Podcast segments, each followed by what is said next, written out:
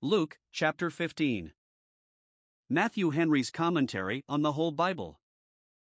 An exposition, with practical observations, of the Gospel according to St. Luke. Chapter 15. Evil manners, we say, beget good laws, so, in this chapter, the murmuring of the scribes and Pharisees at the grace of Christ, and the favor he showed to publicans and sinners, gave occasion for a more full discovery of that grace than perhaps otherwise we should have had in these three parables which we have in this chapter, the scope of all of which is the same, to show, not only what God had said and sworn in the Old Testament, that he had no pleasure in the death and ruin of sinners, but that he had great pleasure in their return and repentance, and rejoices in the gracious entertainment he gives them thereupon. Here is 1. The offense which the Pharisees took at Christ for conversing with heathen men and publicans, and preaching his gospel to them, verses 1 2. 2. His justifying himself in it, by the design and proper tendency of it, which with many had been the effect of it, and that was, the bringing of them to repent and reform their lives, than which there could not be a more pleasing and acceptable service done to God, which he shows in the parables. 1. Of the lost sheep that was brought home with joy, verses 4 to 7. 2. Of the lost silver that was found with joy, verses 8 to 10. 3. Of the lost son that had been a prodigal, but returned to his father's house, and was received with great joy, though his elder brother, like these scribes and Pharisees, was offended at it, verses 11 to 32. Luke 15 verses 1 to 10. Here is 1. The diligent attendance of the publicans and sinners upon Christ's ministry. Great multitudes of Jews went with him, chapter 14 verse 25, with such an assurance of admission into the kingdom of God that he found it requisite to say that to them which would shake their vain hopes. Here multitudes of publicans and sinners drew near to him, with a humble modest fear of being rejected by him, and to them he found it requisite to give encouragement, especially because there were some haughty supercilious people that frowned upon them. The publicans, who collected the tribute paid to the Romans, were perhaps some of them bad men, but they were all industriously put into an ill name, because of the prejudices of the Jewish nation against their office. They are sometimes ranked with harlots, Matthew 21 verse 32, here and elsewhere with sinners, such as were openly vicious, that traded with harlots, known rakes. Some think that the sinners here meant were heathen, and that Christ was now on the other side Jordan, or in Galilee of the Gentiles. These drew near, when perhaps the multitude of the Jews that had followed him had, upon his discourse in the close of the foregoing chapter, dropped off. Thus afterwards the Gentiles took their turn in hearing the apostles, when the Jews had rejected them. They drew near to him, being afraid of drawing nearer than just to come within hearing. They drew near to him, not, as some did, to solicit for cures, but to hear his excellent doctrine. Note, in all our approaches to Christ, we must have this in our eye to hear him, to hear the instructions he gives us, and his answers to our prayers. 2. The offense which the scribes and Pharisees took at this. They murmured, and turned it to the reproach of our Lord Jesus This man receiveth sinners, and eateth with them. Verse 2. 1. They were angry that publicans and heathens had the means of grace allowed them, were called to repent, and encouraged to hope for pardon upon repentance, for they looked upon their case as desperate, and thought that none but Jews had the privilege of repenting and being pardoned, though the prophets preached repentance to the nations, and Daniel particularly to Nebuchadnezzar. 2. They thought it a disparagement to Christ, and inconsistent with the dignity of his character, to make himself familiar with such sort of people, to admit them into his company, and to eat with them. They could not, for shame, condemn him for preaching to them, though that was the thing they were most enraged at, and therefore they reproached him for eating with them, which was more expressly contrary to the tradition of the elders. Censure will fall, not only upon the most innocent and the most excellent persons, but upon the most innocent and most excellent actions, and we must not think it strange. 3. At Christ's justifying himself in it, by showing that the worse these people were, to whom he preached, the more glory would redound to God, and the more joy there would be in heaven, if by his preaching they were brought to repentance. It would be a more pleasing sight in heaven to see Gentiles brought to the worship of the true God than to see Jews go on in it, and to see publicans and sinners live an orderly sort of life than to see scribes and Pharisees go on in living such a life. This he here illustrates by two parables, the explication of both of which is the same. 1. The parable of the lost sheep. Something like it we had in Matthew 18, verse 12. There it was designed to show the care God takes for the preservation of saints, as a reason why we should not offend them, here it is designed to show the pleasure God takes in the conversion of sinners, as a reason why we should rejoice in it. We have here 1. The case of a sinner that goes on in sinful ways. He is like a lost sheep, a sheep gone astray, he is lost to God, who has not the honor and service he should have from him, lost to the flock, which has not communion with him, lost to himself, he knows not where he is, wanders endlessly, is continually exposed to the beasts of prey, subject to frights and terrors, from under the shepherd's care, and wanting the green pastures, and he cannot of himself find the way back to the fold. 2. The care the God of heaven takes of poor wandering sinners. He continues his care of the sheep that did not go astray, they are safe in the wilderness. But there is a particular care to be taken of this lost sheep, and though he has a hundred sheep, a considerable flock, yet he will not lose that one, but he goes after it, and shows abundance of care. 1. In finding it out. He follows it, inquiring after it, and looking about for it, until he finds it. God follows backsliding sinners with the calls of His word and the strivings of His Spirit, until at length they are wrought upon to think of returning. 2. In bringing it home. Though he finds it weary, and perhaps worried and worn away with its wanderings, and not able to bear being driven home, yet he does not leave it to perish, and say, It is not wroth carrying home, but lays it on his shoulders, and, with a great deal of tenderness and labor, brings it to the fold. This is very applicable to the great work of our redemption. Mankind were gone astray, Isaiah 53 verse 6. The value of the whole race to God was not so much as that of one sheep to him that had a hundred. What loss would it have been to God if they had all been left to perish? There is a world of holy angels that are as the ninety nine sheep, a noble flock, yet God sends his Son to seek and save that which was lost. Chapter 19, verse 10. Christ is said to gather the lambs in his arms, and carry them in his bosom, denoting his pity and tenderness towards poor sinners, here he is said to bear them upon his shoulders, denoting the power wherewith he supports and bears them up, those can never perish whom he carries upon his shoulders. 3. The pleasure that God takes in repenting returning sinners. He lays it on his shoulders, rejoicing that he has not lost his labor in seeking, and the joy is the greater because he began to be out of hope of finding it, and he calls his friends and neighbors, the shepherds that keep their flocks about him, saying, Rejoice with me.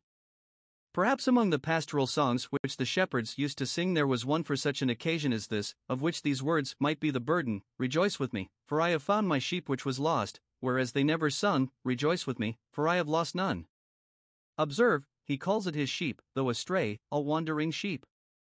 He has a right to it, all souls are mine, and he will claim his own, and recover his right, therefore he looks after it himself. I have found it, he did not send a servant, but his own son, the great and good shepherd, who will find what he seeks, and will be found of those that seek him not. 2. The parable of the lost piece of silver. 1. The loser is here supposed to be a woman who will more passionately grieve for her loss, and rejoice in finding what she had lost, than perhaps a man would do, and therefore it the better serves the purpose of the parable. She has ten pieces of silver, and out of them loses only one. Let this keep up in us high thoughts of the divine goodness, notwithstanding the sinfulness and misery of the world of mankind, that there are nine to one, nay, in the foregoing parable, there are ninety nine to one, of God's creation, that retain their integrity, in whom God is praised, and never was dishonored. Oh, the numberless beings, for aught we know, numberless worlds of beings, that never were lost, nor stepped aside from the laws and ends of their creation. 2. That which is lost is a piece of silver, drachmae and the fourth part of a shekel. The soul is silver, of intrinsic worth and value, not base metal, as iron or lead, but silver, the mines of which are royal mines. The Hebrew word for silver is taken from the desirableness of it. It is silver coin, for so the drachma was, it is stamped with God's image and superscription, and therefore must be rendered to him. Yet it is comparatively but of small value, it was but seven pence halfpenny, intimating that if sinful men be left to perish, God would be no loser. This silver was lost in the dirt, a soul plunged in the world, and overwhelmed with the love of it and care about it, is like a piece of money in the dirt. Anyone would say, it is a thousand pities that it should lie there. 3. Here is a great deal of care and pains taken in quest of it. The woman lights a candle, to look behind the door, under the table, and in every corner of the house, sweeps the house, and seeks diligently till she finds it. This represents the various means and methods God makes use of to bring lost souls home to Himself. He has lighted the candle of the gospel, not to show Himself the way to us, but to show us the way to Him, to discover us to ourselves, he has swept the house by the convictions of the word, he seeks diligently, his heart is upon it, to bring lost souls to himself. 4. Here is a great deal of joy for the finding of it. Rejoice with me, for I have found the piece which I had lost. Verse 9. Those that rejoice desire that others should rejoice with them, those that are merry would have others merry with them. She was glad that she had found the piece of money, though she should spend it in entertaining those whom she called to make merry with her. The pleasing surprise of finding it put her, for the present, into a kind of transport. Arka, arka I have found, I have found, is the language of joy. 3. The explication of these two parables is to the same purport. Verses 7 and 10 There is joy in heaven, joy in the presence of the angels of God, over one sinner that repenteth, as those publicans and sinners did, some of them at least, and, if but one of them did repent, Christ would reckon it worth his while, more than over a great number of just persons who need no repentance. Observe 1. The repentance and conversion of sinners on earth are matter of joy and rejoicing in heaven it is possible that the greatest sinners may be brought to repentance. While there is life, there is hope, and the worst are not to be despaired of, and the worst of sinners, if they repent in turn, shall find mercy. Yet this is not all. 1. God will delight to show them mercy, will reckon their conversion a return for all the expense he has been at upon them. There is always joy in heaven.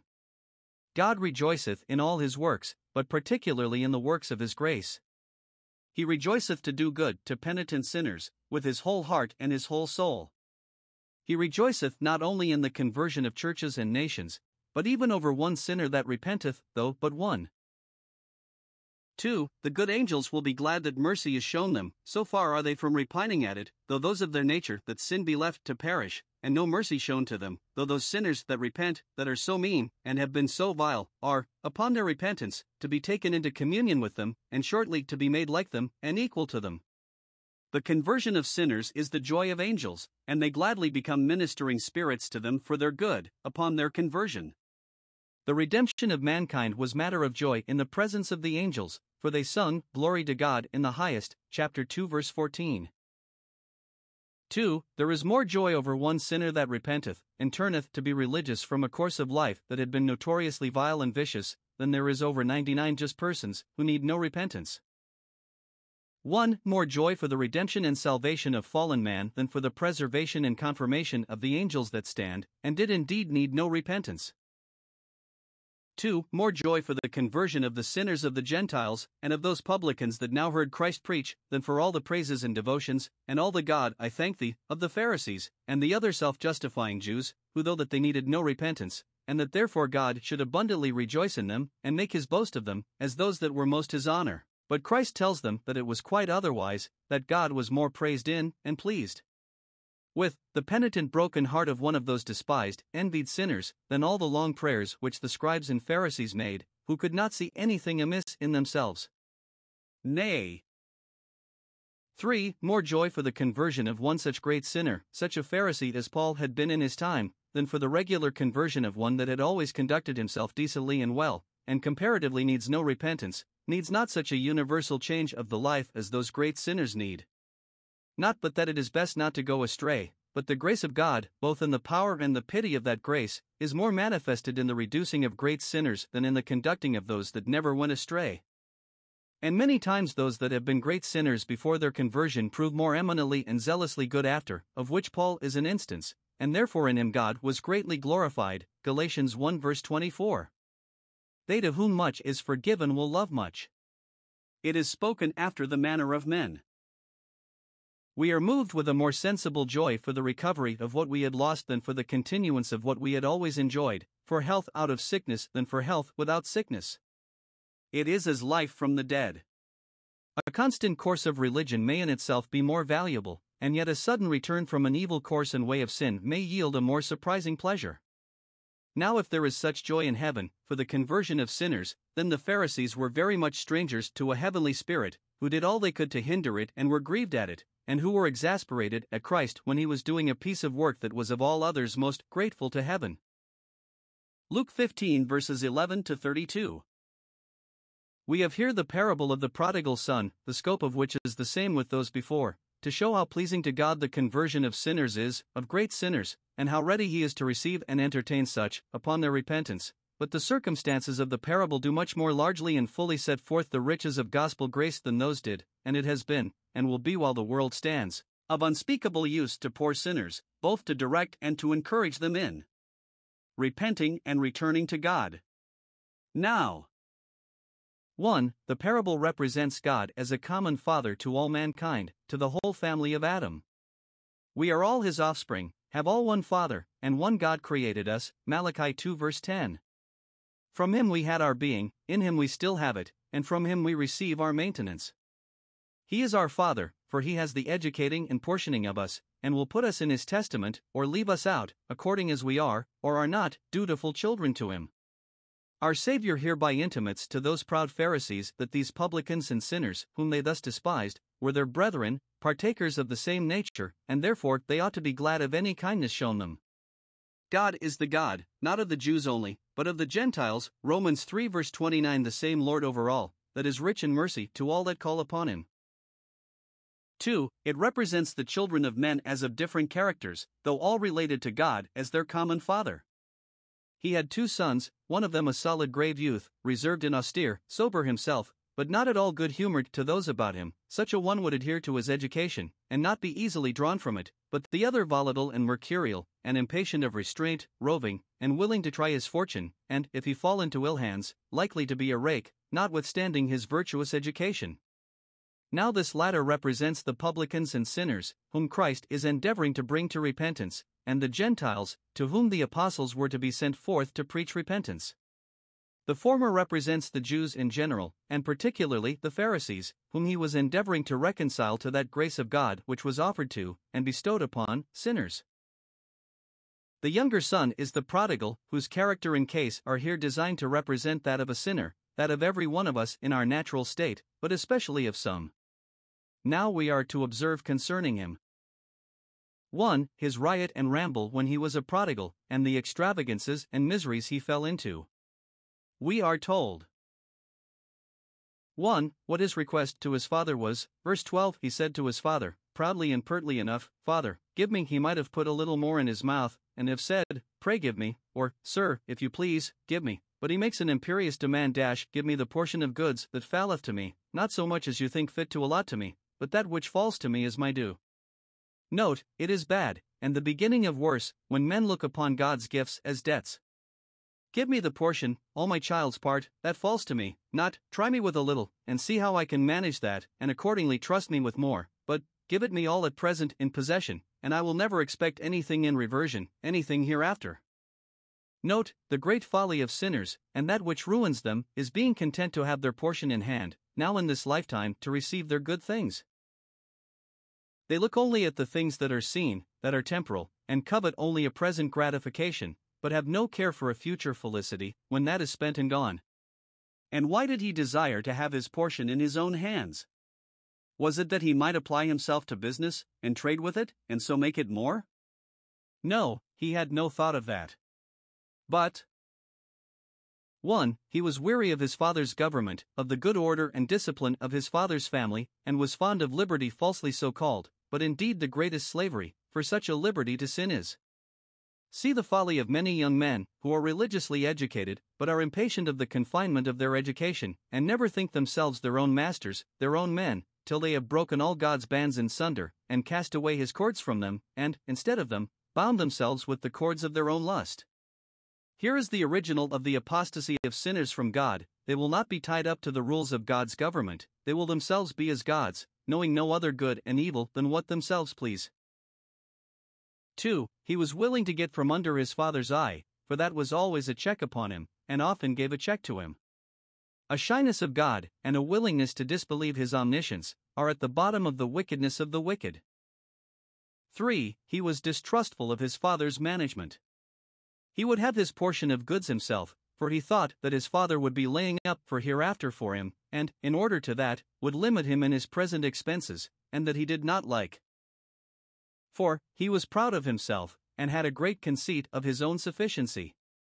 He thought that if he had but his portion in his own hands, he could manage it better than his father did, and make a better figure with it.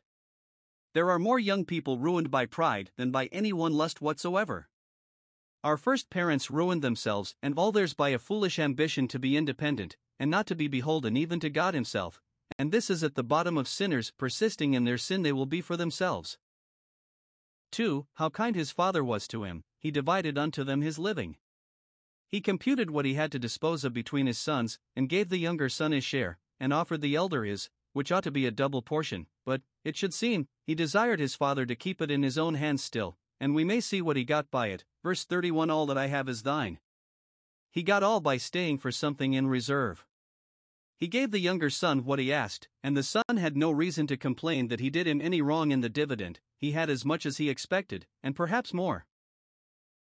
1. Thus he might now see his father's kindness, how willing he was to please him and make him easy, and that he was not such an unkind father as he was willing to represent him when he wanted an excuse to be gone. 2. Thus he would in a little time be made to see his own folly, and that he was not such a wise manager for himself as he would be thought to be. Note, God is a kind father to all his children, and gives to them all life, and breath, and all things, even to the evil and unthankful, Dieilen autois ton bion he divided to them life. God's giving us life is putting us in a capacity to serve and glorify Him. 3. How he managed himself when he had got his portion in his own hands. He set himself to spend it as fast as he could, and, as prodigals generally do, in a little time he made himself a beggar, not many days after. Verse 13. Note, if God leave us ever so little to ourselves, it will not be long ere we depart from him. When the bridle of restraining grace is taken off, we are soon gone. That which the younger son determined was to be gone presently, and, in order to that, he gathered all together. Sinners, that go astray from God, venture their all. Now, the condition of the prodigal in this ramble of his represents to us a sinful state, that miserable state into which man is fallen. 1. A sinful state is a state of departure and distance from God. First, it is the sinfulness of sin that it is an apostasy from God. He took his journey from his father's house. Sinners are fled from God, they go a whoring from him, they revolt from their allegiance to him, as a servant that runs from his service, or a wife that treacherously departs from her husband, and they say unto God, Depart. They get as far off him as they can. The world is the far country in which they take up their residence, and are as at home, and in the service and enjoyment of it they spend their all. Secondly, it is the misery of sinners that they are afar off from God, from Him who is the fountain of all good, and are going further and further from Him. What is hell itself, but being afar off from God? 2. A sinful state is a spending state, there he wasted his substance with riotous living, verse 13, devoured it with harlots, verse 30, and in a little time he had spent all, verse 14. He bought fine clothes, spent a great deal in meat and drink, treated high, associated with those that helped him to make an end of what he had in a little time. As to this world, they that live riotously waste what they have, and will have a great deal to answer for, that they spend that upon their lusts which should be for the necessary substance of themselves and their families. But this is to be applied spiritually. Wilful sinners waste their patrimony, for they misemploy their thoughts and all the powers of their souls, misspend their time and all their opportunities, do not only bury, but embezzle, the talents they are entrusted to trade with for their master's honor, and the gifts of providence, which were intended to enable them to serve God and to do good with, are made the food and fuel of their lusts. The soul that is made a drudge, either to the world or to the flesh, wastes its substance, and lives riotously. One sinner destroys much good. Ecclesiastes 9 verse 18. The good he destroys is valuable, and it is none of his own, they are his Lord's goods that he wastes, which must be accounted for. 3. A sinful state is a wanting state. When he had spent all upon his harlots, they left him, to seek such another prey, and there arose a mighty famine in that land, everything was scarce and dear, and he began to be in want. Verse 14. Note, wilful waste brings woeful want. Riotous living in time, perhaps in a little time, brings men to a morsel of bread, especially when bad times hasten on the consequences of bad husbandry, which good husbandry would have provided for. This represents the misery of sinners who have thrown away their own mercies, the favor of God, their interest in Christ, the strivings of the Spirit, and admonitions of conscience. These they gave away for the pleasure of sense, and the wealth of the world, and then are ready to perish for want of them. Sinners want necessaries for their souls, they have neither food nor raiment for them, nor any provision for hereafter. A sinful state is like a land where famine reigns, a mighty famine, for the heaven is as brass, the dews of God's favor and blessing are withheld, and we must needs want good things if God deny them to us, and the earth is as iron, the sinner's heart, that should bring forth good things, is dry and barren, and has no good in it. Sinners are wretchedly and miserably poor, and, what aggravates it, they brought themselves into that condition, and keep themselves in it by refusing the supplies offered. 4. A sinful state is a vile servile state. When this young man's riot had brought him to want, his want brought him to servitude. He went and joined himself to a citizen of that country, verse 15.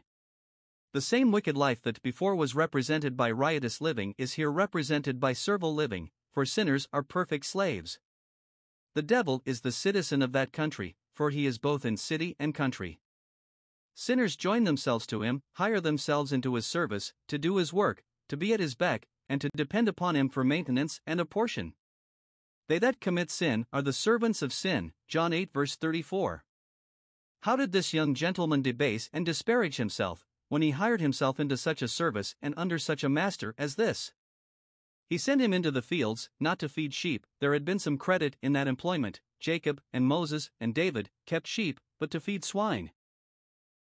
The business of the devil's servants is to make provision for the flesh, to fulfill the lusts thereof, and that is no better than feeding greedy, dirty, noisy swine. And how can rational immortal souls more disgrace themselves? 5. A sinful state is a state of perpetual dissatisfaction. When the prodigal began to be in want, he thought to help himself by going to service, and he must be content with the provision which not the house, but the field, afforded. But it is poor provision, he would fain have filled his belly, satisfied his hunger, and nourished his body, with the husks which the swine did eat. Verse 16. A fine pass my young master had brought himself to, to be fellow commoner with the swine. Note that which sinners, when they depart from God, promise themselves satisfaction in, will certainly disappoint them, they are laboring for that which satisfieth not. Isaiah 55 verse 2. That which is the stumbling block of their iniquity will never satisfy their souls, nor fill their bowels. Ezekiel 7 verse 19. Husks are food for swine, but not for men. The wealth of the world and the entertainments of sense will serve for bodies, but what are these to precious souls? They neither suit their nature, nor satisfy their desires, nor supply their needs. He that takes up with them feeds on wind, Hosea 12 verse 1, feeds on ashes, Isaiah 44 verse 20. 6. A sinful state is a state which cannot expect relief from any creature. This prodigal, when he could not earn his bread by working, took to begging, but no man gave unto him, because they knew he had brought all this misery upon himself, and because he was rakish and provoking to every body, such poor are least pitied. This, in the application of the parable, intimates that those who depart from God cannot be helped by any creature. In vain do we cry to the world and the flesh, those gods which we have served, they have that which will poison a soul, but have nothing to give it which will feed and nourish it. If thou refuse God's help, whence shall any creature help thee? 7. A sinful state is a state of death. This my son was dead. Verses 24 and 32.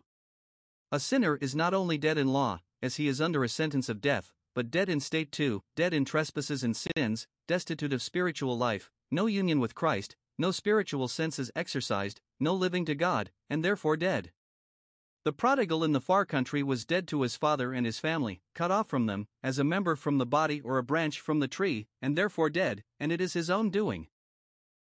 8. A sinful state is a lost state. This my son was lost, lost to everything that was good, lost to all virtue and honor, lost to his father's house, they had no joy of him. Souls that are separated from God are lost souls, lost as a traveler that is out of his way, and, if infinite mercy prevent not, will soon be lost as a ship that is sunk at sea, lost irrecoverably. 9. A sinful state is a state of madness and frenzy. This is intimated in that expression, verse 17, when he came to himself, which intimates that he had been beside himself. Surely he was so when he left his father's house, and much more so when he joined himself to the citizen of that country.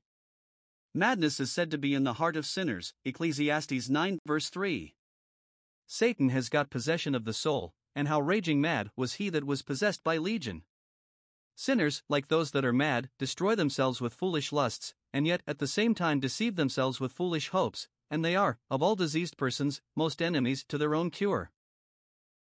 2. We have here his return from this ramble, his penitent return to his father again. When he was brought to the last extremity, then he bethought himself how much it was his interest to go home. Note, we must not despair of the worst, for while there is life there is hope. The grace of God can soften the hardest heart, and give a happy turn to the strongest stream of corruption. Now observe here. 1. What was the occasion of his return and repentance? It was his affliction, when he was in want, then he came to himself. Note, afflictions, when they are sanctified by divine grace, prove happy means of turning sinners from the error of their ways. By them the ear is open to discipline and the heart disposed to receive instructions, and they are sensible proofs both of the vanity of the world and of the mischievousness of sin. Apply it spiritually. When we find the insufficiency of creatures to make us happy, and have tried all other ways of relief for our poor souls in vain, then it is time to think of returning to God. When we see what miserable comforters, what physicians of no value, all but Christ are, for a soul that groans under the guilt and power of sin, and no man gives unto us what we need, then surely we shall apply ourselves to Jesus Christ. 2. What was the preparative for it? It was consideration. He said within himself, he reasoned with himself, when he recovered his right mind, How many hired servants of my father's have bread enough? Note, consideration is the first step towards conversion, Ezekiel 18, verse 28. He considers and turns. To consider is to retire into ourselves, to reflect upon ourselves, to compare one thing with another, and determine accordingly. Now observe what it was that he considered. 1. He considered how bad his condition was I perish with hunger. Not only, I am hungry, but, I perish with hunger, for I see not what way to expect relief. Note, sinners will not come to the service of Christ till they are brought to see themselves just ready to perish in the service of sin, and the consideration of that should drive us to Christ. Master, save us, we perish. And though we be thus driven to Christ, he will not therefore reject us, nor think himself dishonored by our being forced to him, but rather honored by his being applied to in a desperate case. 2. He considered how much better it might be made if he would but return. How many hired servants of my father's, the meanest in his family, the very day laborers, have bread enough, and to spare, such a good house does he keep? Note First, in our Father's house there is bread for all his family. This was taught by the twelve loaves of showbread that were constantly upon the holy table in the sanctuary, a loaf for every tribe. Secondly, there is enough and to spare, enough for all, enough for each, enough to spare for such as will join themselves to his domestics, enough and to spare for charity. Yet there is room, there are crumbs that fall from his table, which many would be glad of and thankful for. Thirdly, even the hired servants in God's family are well provided for, the meanest that will but hire themselves into his family, to do his work, and depend upon his rewards, shall be well provided for. Fourthly, the consideration of this should encourage sinners, that have gone astray from God, to think of returning to him. Thus the adulteress reasons with herself, when she is disappointed in her new lovers, I will go and return to my first husband, for then was it better with me than now. Hosea 2 verse 7. 3. What was the purpose of it? Since it is so, that his condition is so bad, and may be bettered by returning to his father, his consideration issues, at length, in this conclusion I will arise, and go to my father. Note, good purposes are good things, but still good performances are all in all. 1. He determined what to do I will arise and go to my father. He will not take any longer time to consider of it, but will forthwith arise and go. Though he be in a far country, a great way off from his father's house, yet, far as it is, he will return. Every step of backsliding from God must be a step back again in return to him. Though he be joined to a citizen of this country, he makes no difficulty of breaking his bargain with him. We are not debtors to the flesh, we are under no obligation at all to our Egyptian taskmasters to give them warning, but are at liberty to quit the service when we will. Observe with what resolution he speaks I will arise, and go to my father, I am resolved I will, whatever the issue be, rather than stay here and starve. 2. He determined what to say. True repentance is arising, and coming to God, Behold, we come unto thee. But what words shall we take with us? He here considers what to say.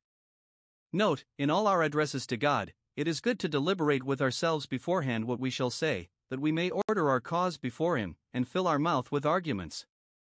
We have liberty of speech, and we ought to consider seriously with ourselves how we may use that liberty to the utmost, and yet not abuse it. Let us observe what he purposed to say. First, he would confess his fault and folly I have sinned. Note, forasmuch as we have all sinned, it behoves us, and well becomes us, to own that we have sinned. The confession of sin is required and insisted upon, as a necessary condition of peace and pardon. If we plead not guilty, we put ourselves upon a trial by the covenant of innocency, which will certainly condemn us. If guilty, with a contrite, penitent, and obedient heart, we refer ourselves to the covenant of grace, which offers forgiveness to those that confess their sins. Secondly, he would aggravate it, and would be so far from extenuating the matter that he would lay a load upon himself for it. I have sinned against heaven, and before thee. Let those that are undutiful to their earthly parents think of this they sin against heaven, and before God. Offenses against them are offenses against God. Let us all think of this as that which renders our sin exceedingly sinful, and should render us exceedingly sorrowful for it. 1. Sin is committed in contempt of God's authority over us, we have sinned against heaven. God is here called heaven, to signify how highly he is exalted above us, and the dominion he has over us, for the heavens do rule. The malignity of sin aims high, it is against heaven. The daring sinner is said to have set his mouth against the heavens, Psalm 73, verse 9. Yet it is impotent malice, for we cannot hurt the heavens. Nay, it is foolish malice, what is shot against the heavens will return upon the head of him that shoots it. Psalm 7, verse 16. Sin is an affront to the God of heaven, it is a forfeiture of the glories and joys of heaven, and a contradiction to the designs of the kingdom of heaven. 2. It is committed in contempt of God's eye upon us. I have sinned against heaven and yet before thee, and under thine eye, than which there could not be a greater affront put upon him. Thirdly, he would judge and condemn himself for it, and acknowledge himself to have forfeited all the privileges of the family. I am no more worthy to be called thy son. Verse 19. He does not deny the relation, for that was all he had to trust to, but he owns that his father might justly deny the relation, and shut his doors against him. He had, at his own demand, the portion of goods that belonged to him, and had reason to expect no more. Note, it becomes sinners to acknowledge themselves unworthy to receive any favor from God, and to humble and abase themselves before him. Fourthly, he would nevertheless sue for admission into the family, though it were into the meanest post there. Make me as one of thy hired servants, that is good enough, and too good for me. Note, true penitents have a high value for God's house, and the privileges of it, and will be glad of any place, so they may but be in it, though it be but as doorkeepers. Psalm 84, verse 10. If it be imposed on him as a mortification to sit with the servants, he will not only submit to it, but count it a preferment, in comparison with his present state. Those that return to God, from whom they have revolted, cannot but be desirous some way or other to be employed for Him, and put into a capacity of serving and honoring Him. Make me as a hired servant, that I may show I love my Father's house as much as ever I slighted it. Fifthly, in all this he would have an eye to his father as a father. I will arise, and go to my father, and will say unto him, Father. Note, I eyeing God as a Father, and our Father, will be of great use in our repentance and return to Him. It will make our sorrow for sin genuine, our resolutions against it strong, and encourage us to hope for pardon. God delights to be called Father both by penitents and petitioners. Is not Ephraim a dear son? For, what was the performance of this purpose? He arose, and came to his father. His good resolve he put in execution without delay, he struck while the iron was hot, and did not adjourn the thought to some more convenient season. Note, it is our interest speedily to close with our convictions. Have we said that we will arise and go? Let us immediately arise and come. He did not come halfway, and then pretend that he was tired and could get no further, but, weak and weary as he was, he made a thorough business of it. If thou wilt return, O Israel, return unto me, and do thy first works. 3. We have here his reception and entertainment with his father. He came to his father, but was he welcome? Yes, heartily welcome. And, by the way, it is an example to parents whose children have been foolish and disobedient, if they repent and submit themselves, not to be harsh and severe with them, but to be governed in such a case by the wisdom that is from above, which is gentle and easy to be entreated. Herein let them be followers of God, and merciful, as He is but it is chiefly designed to set forth the grace and mercy of God to poor sinners that repent and return to Him, and His readiness to forgive them. Now, here observe. 1. The great love and affection wherewith the Father received the Son, when he was yet a great way off his Father saw him, verse 20. He expressed his kindness before the Son expressed his repentance, for God prevents us with the blessings of his goodness. Even before we call, he answers, for he knows what is in our hearts. I said, I will confess, and thou forgavest. How lively are the images presented here! 1. Here were eyes of mercy, and those eyes quick sighted, when he was yet a great way off his father saw him, before any other of the family were aware of him, as if from the top of some high tower he had been looking that way which his son was gone, with such a thought as this, Oh that I could see yonder wretched son of mine coming home. This intimates God's desire of the conversion of sinners, and his readiness to meet them that are coming towards him. He looketh on men, when they are gone astray from him, to see whether they will return to him, and he is aware of the first inclination towards him. 2. Here were bowels of mercy, and those bowels turning within him, and yearning at the sight of his son, he had compassion. Misery is the object of pity, even the misery of a sinner, though he has brought it upon himself, yet God compassionates. His soul was grieved for the misery of Israel, Hosea 11 verse 8, Judges 10 verse 16. 3. Here were feet of mercy, and those feet quick paced, he ran. This denotes how swift God is to show mercy. The prodigal son came slowly, under a burden of shame and fear, but the tender father ran to meet him with his encouragements. For, here were arms of mercy, and those arms stretched out to embrace him, he fell on his neck. Though guilty and deserving to be beaten, though dirty and newly come from feeding swine, so that anyone who had not the strongest and tenderest compassions of a father would have loathed to touch him, yet he thus takes him in his arms, and lays him in his bosom. Thus dear are true penitents to God, thus welcome to the Lord Jesus. 5. Here were lips of mercy, and those lips dropping as a honeycomb, he kissed him. This kiss not only assured him of his welcome, but sealed his pardon, his former follies shall be all forgiven, and not mentioned against him, nor is one word said by way of upbraiding. This was like David's kissing Absalom, 2 Samuel 14 verse 33. And this intimates how ready, and free, and forward the Lord Jesus is to receive and entertain poor returning, repenting sinners, according to his Father's will. 2. The penitent submission which the poor prodigal made to his father. Verse 21 He said unto him, Father, I have sinned. As it commends the good father's kindness that he showed it before the prodigal expressed his repentance, so it commends the prodigal's repentance that he expressed it after his father had shown him so much kindness. When he had received the kiss which sealed his pardon, yet he said, Father, I have sinned. Note, even those that have received the pardon of their sins, and the comfortable sense of their pardon, must have in their hearts a sincere contrition for it, and with their mouths must make a penitent confession of it, even of those sins which they have reason to hope are pardoned.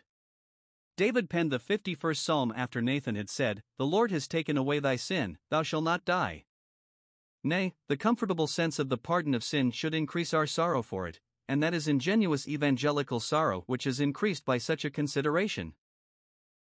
See Ezekiel 16 verse 63 Thou shalt be ashamed and confounded, when I am pacified towards thee. The more we see of God's readiness to forgive us, the more difficult it should be to us to forgive ourselves. 3. The splendid provision which this kind father made for the returning prodigal. He was going on in his submission, but one word we find in his purpose to say, verse 19, which we do not find that he did say, verse 21, and that was, Make me as one of thy hired servants.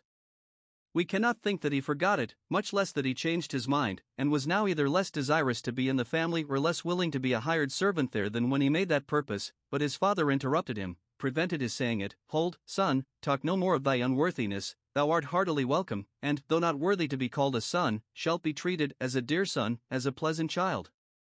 He who is thus entertained at first needs not ask to be made as a hired servant. Thus, when Ephraim bemoaned himself, God comforted him. Jeremiah 31 verses 18 to 20.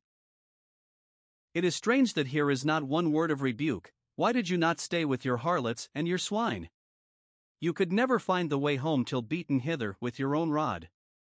No, here is nothing like this, which intimates that, when God forgives the sins of true penitents, he forgets them, he remembers them no more, they shall not be mentioned against them. Ezekiel 18 verse 22.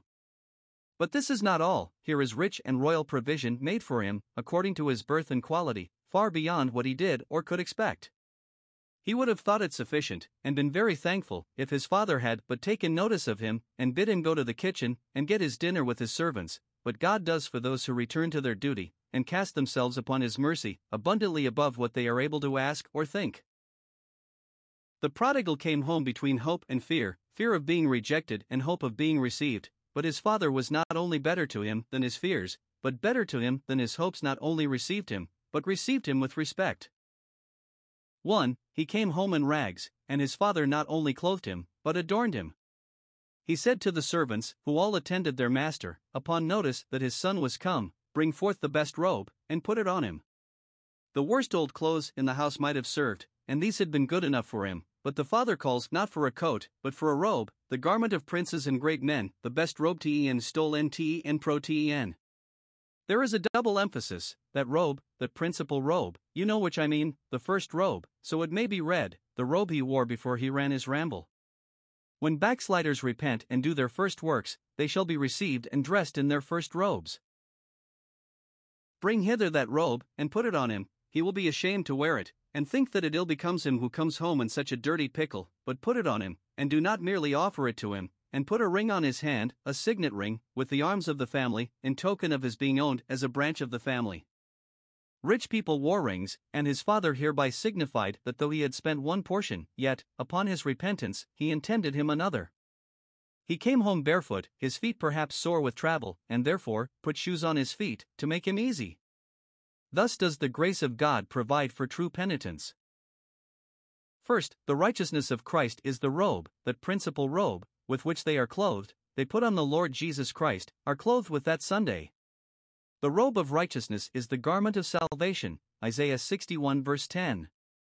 A new nature is this best robe, true penitents are clothed with this, being sanctified throughout. Secondly, the earnest of the Spirit, by whom we are sealed to the day of redemption, is the ring on the hand.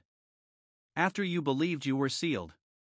They that are sanctified are adorned and dignified, are put in power, as Joseph was by Pharaoh's giving him a ring, put a ring on his hand, to be before him a constant memorial of his father's kindness, that he may never forget it.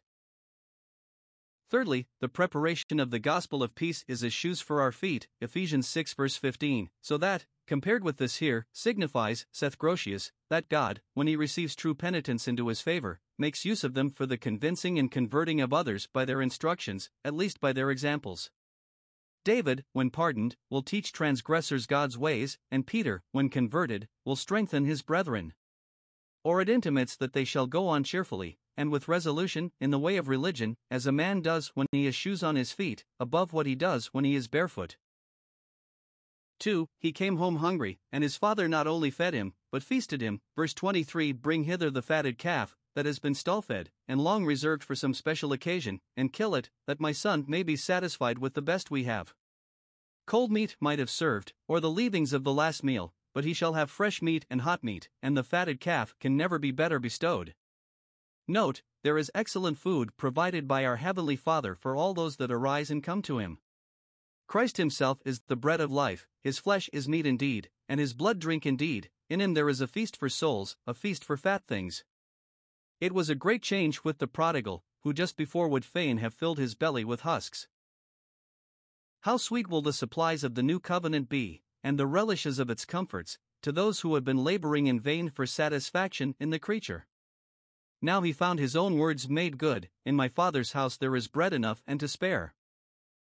4. The great joy and rejoicing occasioned by his return. The bringing of the fatted calf was designed to be not only a feast for him, but a festival for the family. Let us all eat and be merry, for it is a good day. For this my son was dead, when he was in his ramble, but his return is as life from the dead, he is alive again. We thought that he was dead, having heard nothing from him of a long time, but behold, he lives, he was lost, we gave him up for lost. We despaired of hearing of him, but he is found. Note 1. The conversion of a soul from sin to God is the raising of that soul from death to life, and the finding of that which seemed to be lost. It is a great, and wonderful, and happy change. What was in itself dead is made alive, what was lost to God and His church is found, and what was unprofitable becomes profitable. Philemon 11. It is such a change as that upon the face of the earth when the spring returns. 2. The conversion of sinners is greatly pleasing to the God of heaven, and all that belong to his family ought to rejoice in it, those in heaven do, and those on earth should. Observe, it was the Father that began the joy, and set all the rest on rejoicing. Therefore, we should be glad of the repentance of sinners, because it accomplishes God's design, it is the bringing of those to Christ whom the Father had given him, and in whom he will be forever glorified. We joy for your sakes before our God, with an eye to him, 1 Thessalonians 3 verse 9, and ye are our rejoicing in the presence of our Lord Jesus Christ, who is the master of the family, 1 Thessalonians 2 verse 19. The family complied with the master, they began to be merry. Note, God's children and servants ought to be affected with things as he is. For, we have here the repining and envying of the elder brother, which is described by way of reproof to the scribes and Pharisees, to show them the folly and wickedness of their discontent at the repentance and conversion of the publicans and sinners, and the favor Christ showed them, and he represents it so as not to aggravate the matter, but as allowing them still the privileges of elder brethren. The Jews had those privileges, though the Gentiles were favored, for the preaching of the gospel must begin at Jerusalem. Christ, when he reproved them for their faults, yet accosted them mildly, to smooth them into a good temper towards the poor publicans. But by the elder brother here we may understand those who are really good, and have been so from their youth up, and never went astray into any vicious course of living, who comparatively need no repentance, and to such these words in the close, Son, thou art ever with me, are applicable without any difficulty, but not to the scribes and Pharisees. Now concerning the elder brother, observe. 1. How foolish and fretful he was upon occasion of his brother's reception, and how he was disgusted at it. It seems he was abroad in the field, in the country, when his brother came, and by the time he had returned home the mirth was begun. When he drew nigh to the house, he heard music and dancing, either while the dinner was getting ready, or rather after they had eaten and were full. Verse 25. He inquired what these things meant, verse 26, and was informed that his brother was come, and his father had made him a feast for his welcome home, and great joy there was because he had received him safe and sound. Verse 27. It is but one word in the original, he had received him hygiainonta in health, well both in body and mind. He received him not only well in body, but a penitent, returned to his right mind, and well reconciled to his father's house, cured of his vices and his rakish disposition, else he had not been received safe and sound.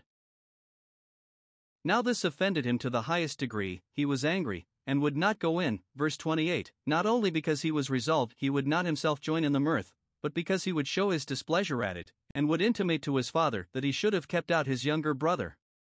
This shows what is a common fault. 1. In men's families.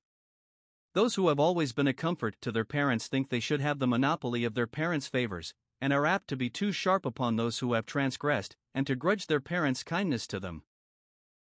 2. In God's family.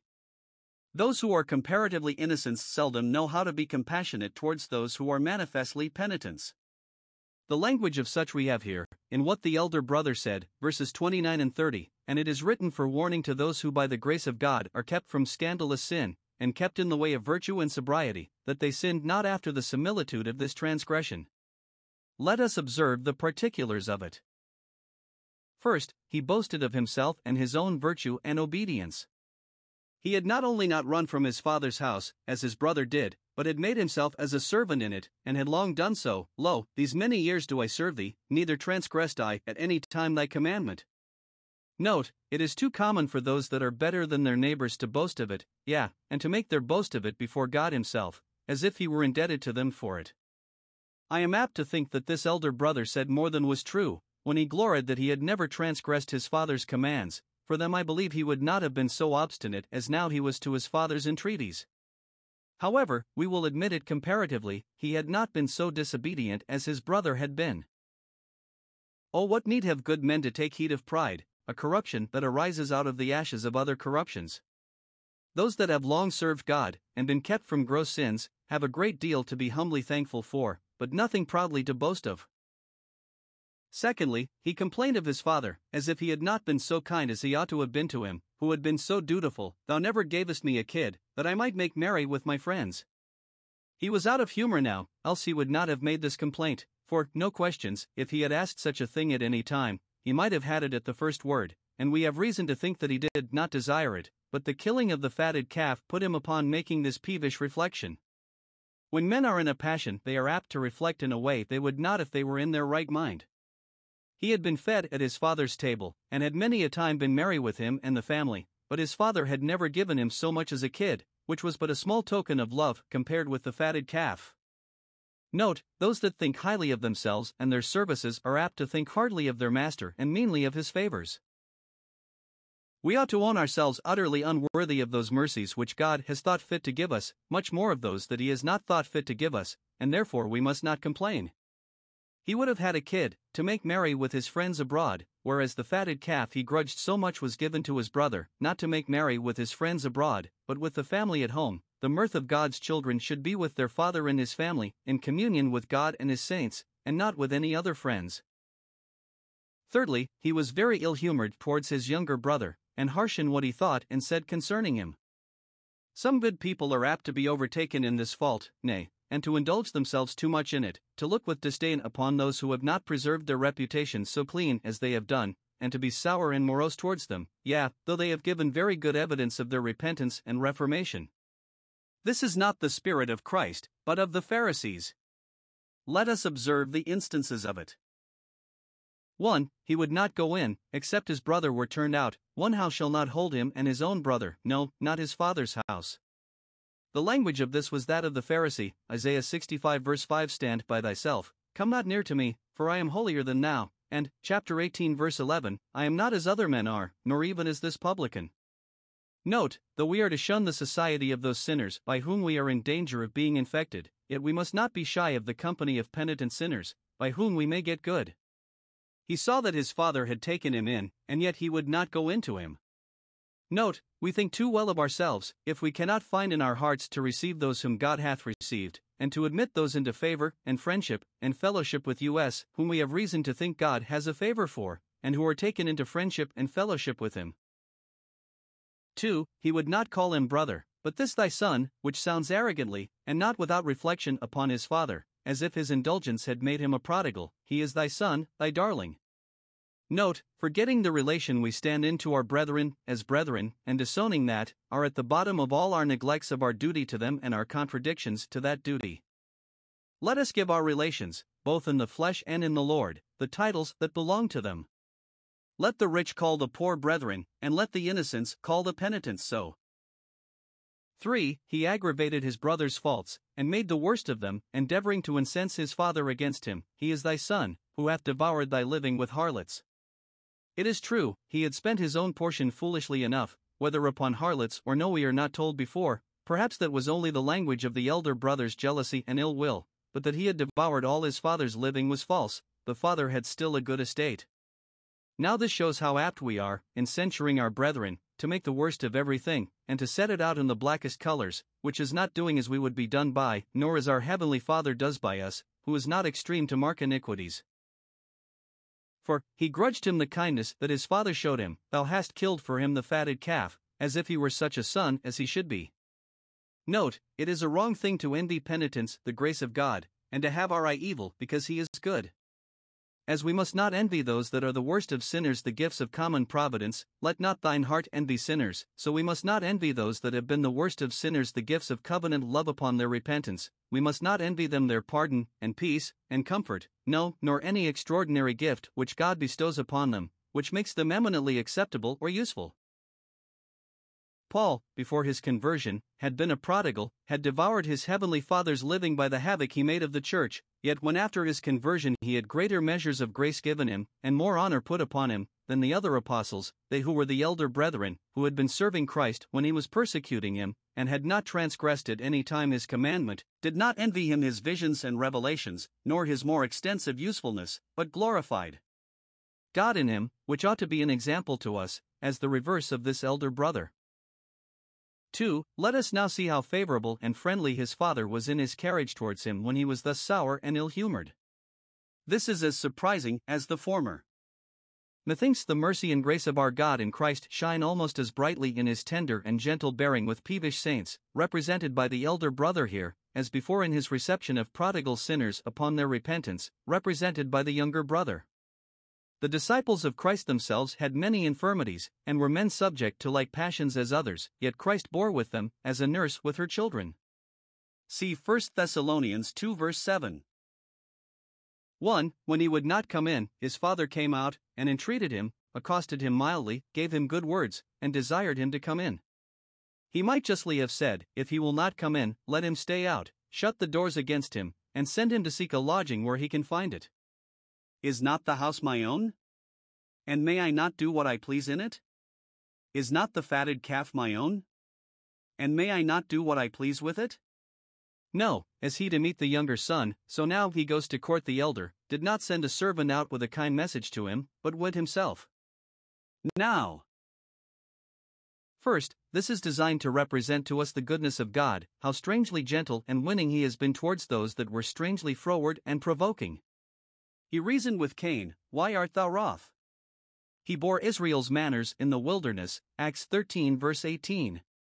How mildly did God reason with Elijah when he was upon the fret, 1 Kings 19 verses 4 to 6, and especially with Jonah, whose case was very parallel with this here, for he was there disquieted at the repentance of Nineveh, and the mercy shown to it, as the elder brother here, and those questions, Dost thou well to be angry?